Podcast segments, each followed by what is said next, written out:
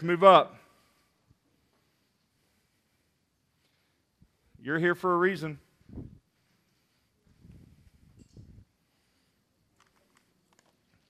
And I would like to tell you something. If you think I'm going to deal with silliness, no. I ain't going to deal with that. All right. So we're talking about the last conversation Jesus Christ had with his disciples. We have gone through several different areas of this to this point. And now he's going to the middle of this conversation, he's hitting the vine and the branches. This is probably one of the more used or more popular parts of the conversation. Like, if you hear most people, if you heard Jesus said he was the vine and branch, you would go, I've heard of that. That's what I'm saying. It's probably one of the most known or well versed scriptures.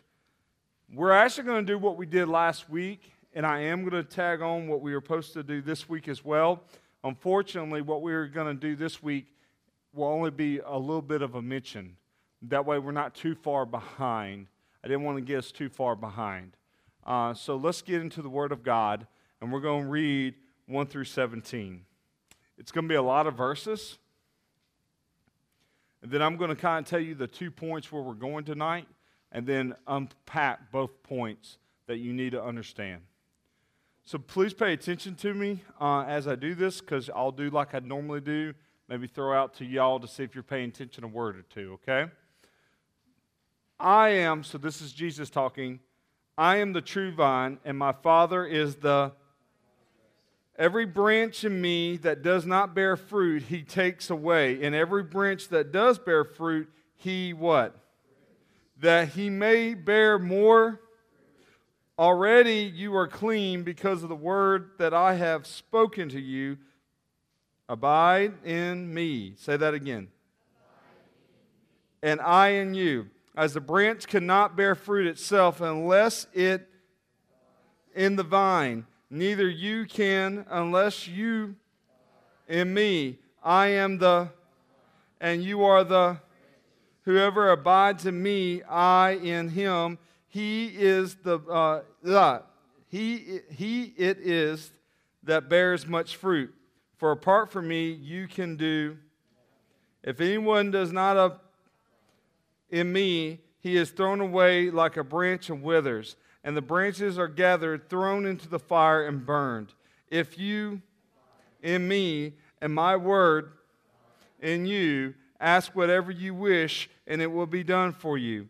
By this my Father is, and that if you bear much fruit and so pro- um, prove to be my disciples, as the Father has loved me, so have I loved you. In my love, if you keep my commandments, you will, in my love, just as I have kept my Father's commandments and in his love. These things I have spoken to you, that my joy may be in you and that your joy may be full.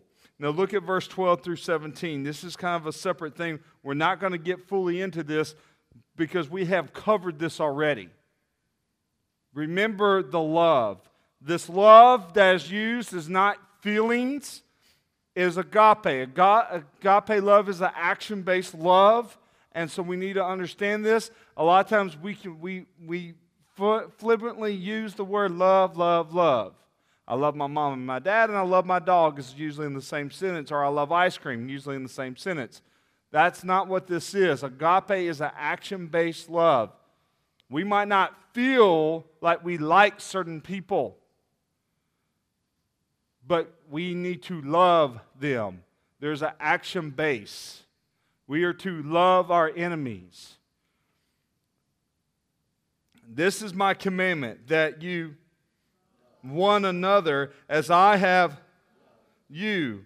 Greater has no one than this that someone laid down his life for his friends. You are my friends if you do what I command you. No longer do I call you, for the servant does not know what the master is doing, but I call you friends. For all that I have heard from my Father, I have made known to you. You do not choose me, but I choose you and appoint you and appointed you, and you should go and bear fruit, and that your fruit should, so that whatever you ask the Father in my name, you may give it to you. He may give it to you. These things I command you, so that you will one another. A lot of verses. We're going to look at two things tonight. I'm going to address the two big points first, just to give you the names, and then we're going to go through it. It's a lot of verses to cover. The first thing we're going to look at two things tonight. We're going to look at the illusion. The illusion. Illusion. Illusion's another word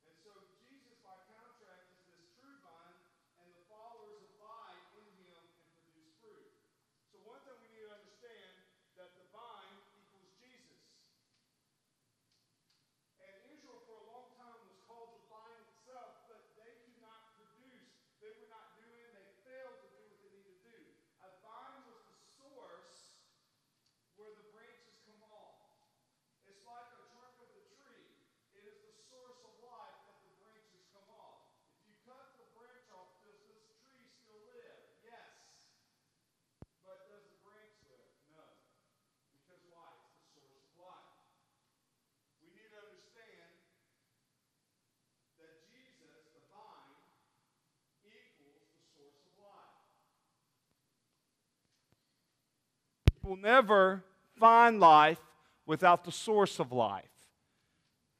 A branch cannot look at the vine and go, Oh, I think I could be a tree. I think I could be the vine.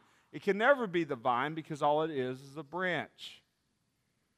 And many of us, we want to be and say, I'm the vine. That's the problem with us. We want to be something that we were never created to be. Unless we are connected to the source of life, Jesus, we will never be anything other than dead branches.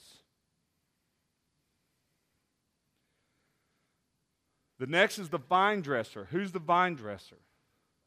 God the Father. Excellent. God or God the Father. It'd probably be better for you just to write God the Father. So, God the Father is the vine dresser. And we're going to look at his jobs and application, but basically, he, he either cuts or prunes, and we're going to look at the difference of that. But here's the vine dresser. He is God. He is the one overseeing the vineyard. He's the one, that's what a vine dresser did. They oversaw the vine. They did everything they could to make the vine healthy. The vine is Jesus, and now that Jesus is gone, although we are still connected to the vine, the vineyard is, quote unquote, now the church in the sense. And God is still that vine dresser that He is to take care and make sure that the health of the vine is still happening. The branches. Who do you think the branches are? Christians. And I liked how you said that, Christians. I, I put believers, but let me just say this I, even that's wrong. It needs to be believers who produce fruit. And some of you would go, Is there any others? And I would say, Absolutely. There is no others, but unfortunately, we do need to de- define it's believers who produce fruit. There are going to be a lot of people who claim to be branches, but they're dead. They produce no fruit. So they're not really believers, they're not really Christians. And I'm almost scared to use the word Christian anymore because we have a false idea of what Christian is. We have a false idea. We think anyone who has come down and said a prayer, we think Christians are anyone who, who does their to do list, and that is not what a Christian is. A Christian was a dead man who has come to life by God the Father, who has pulled him from dead to life, and he knows that he can no longer do anything without God. And unfortunately, in American Christianity, the name of Christian just means another organization or club that you belong to. And that is not what being a Christian is about. Being a Christian is not being a part of a club, it's not being a part of this church against this church and this. No. Being a Christian, to say that you are of little Christ, means that you have dedicated your life to the gospel. It means that Jesus brought you from death to life and that you are a follower of Him, and wherever He leads, you go. He dictates how you eat, He dictates how you dress, He dictates who you, uh, who you talk to, He dictates who, uh, who you date. And what I mean by that, the Word of God uh, does everything in with your life and it directs it. It's very different. Well, can, how can you say that? Because we're the branch. Where does the life of the branch come from? The vine. Without the vine, what happens to the branch? It dies. Which leads us to our next point.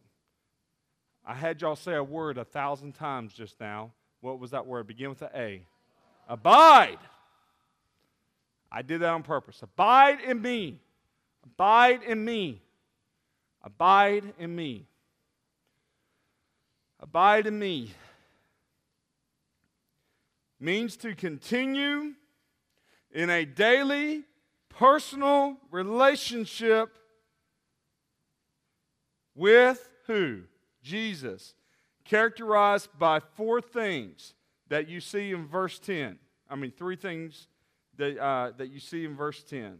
Four, I mean, four things, sorry. Trust, prayer, obedience, and joy. Trust, prayer, obedience, and joy. So in a Christian's life, in this abiding, this rela- relationship with Jesus, is characterized by tr- trust, prayer, obedience, and joy. Trust in the sense that dependency, that's what that means, that you depend on Jesus. Again, where does the branch get his life from? The branch, right? Dependency, prayer, that you're communicating. You know in a body that your limbs communicate to the brain, to the body?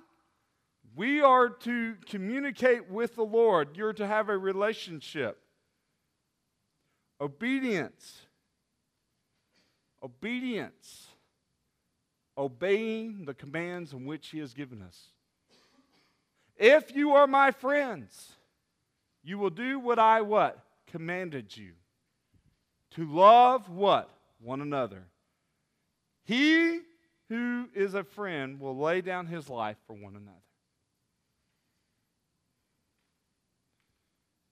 To be obedience as Christ was obedient, even death death of a cross. And joy, an internal joy. Not happiness where something's temporary, but joy is an internalness that, that, you, that you're at an eternal peace. That joy. That situations do not change joy, situations change happiness. Okay? I can give Haley a piece of chocolate right now and she'd be happy. If I took it away, she would feel sad. But that does not take her eternal joy away of Jesus. Just change the situation. So this is where we're at at all these kind of illusions that went back and forth, back and forth. The main one that you need to understand is the vine and the branches because everything kind of uh, holds off to that. The branches need to produce, and the branches have a job to do. What is that job? To produce what? So the, the branch's job is to produce fruit. So now we're going to go into the application because there is some application with this. So let's talk about this vine dresser. So who was the vine dresser again?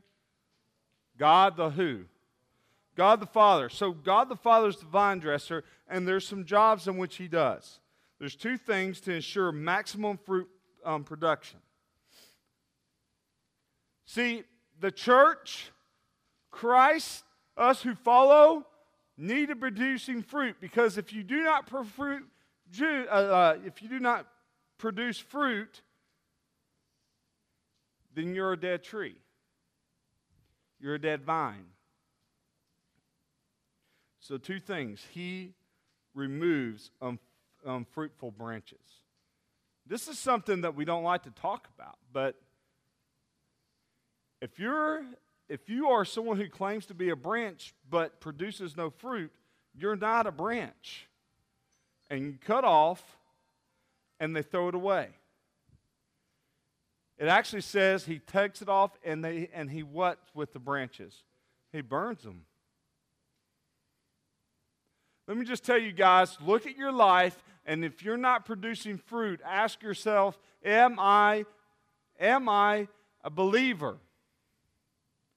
What does fruit look like then, Kent? I'm glad you asked. Fruit is going to look like, first of all, I believe that, especially if you've been claiming to be a Christian more than a few years, that you that disciples need to produce what?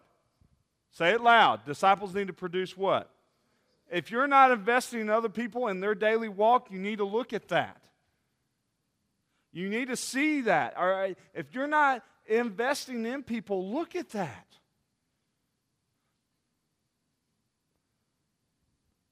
Look at that. Second is look at your lifestyle. Does it reflect Christ?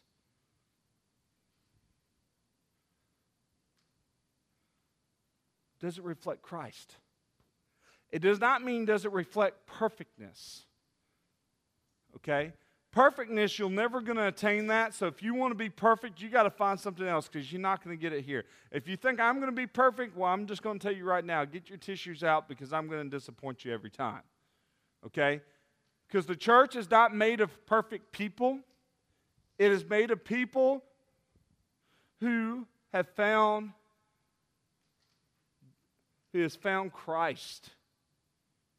We are being made perfect by him, but only by him. There's nothing I can do. I will never get it all right. See, a lot of times people call the church hypocrites, and they're not wrong.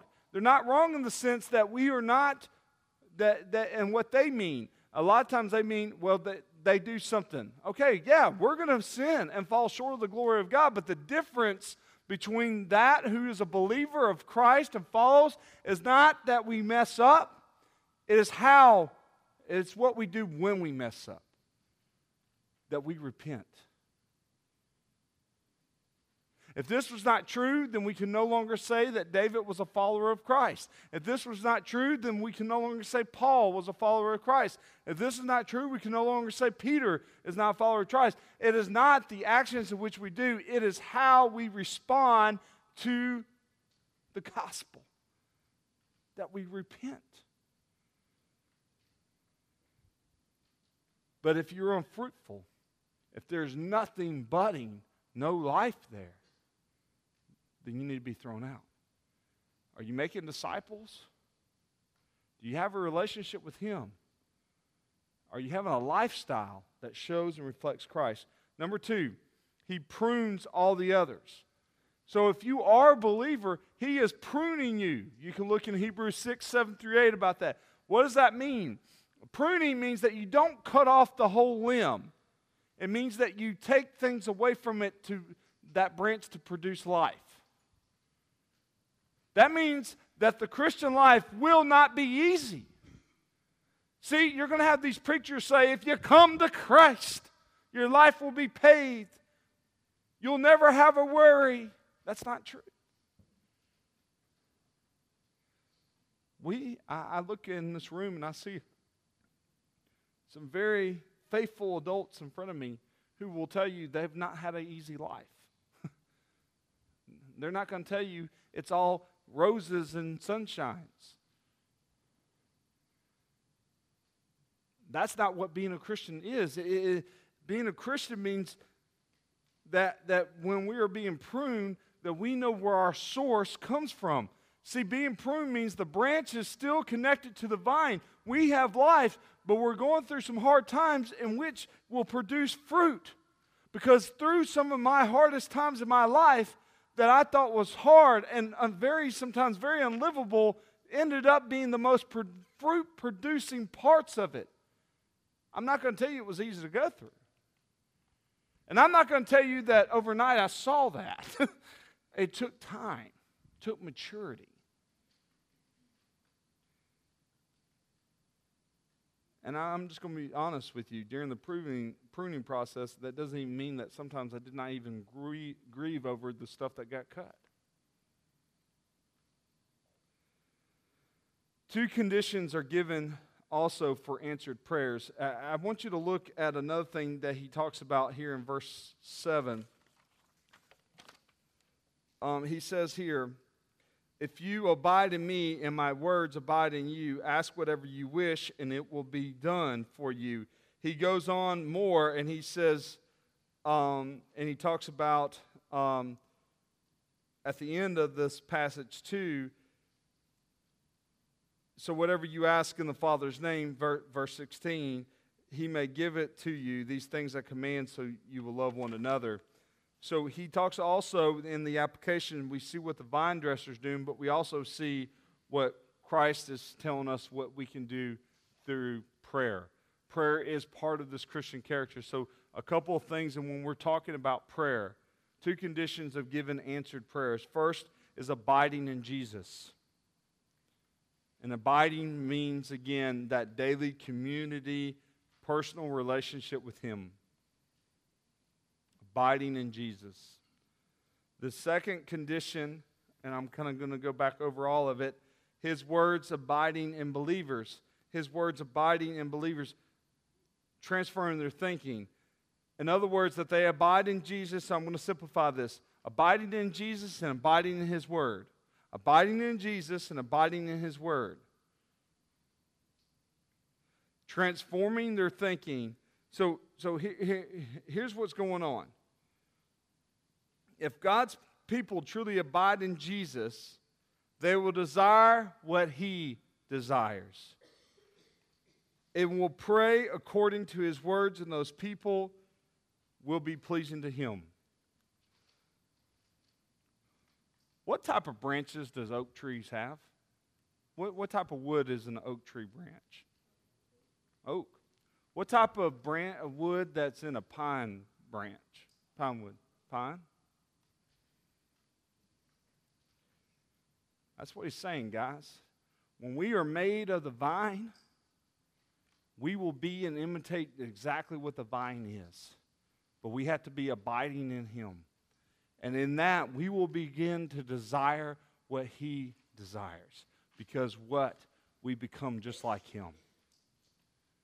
We need to desire what Jesus desires. What does Jesus desire? One thing we know is to love God and to love others the command of action love, not a feeling, not this kumbaya, not that. Love is not this thing of tolerance. when you read in 1 Corinthians chapter 13, you do not see love is tolerant.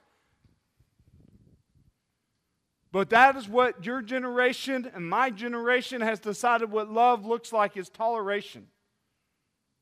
And if we don't tolerate it, we must hate. That's not true. That means that every person you ever got in disagreement with, that means you hate them.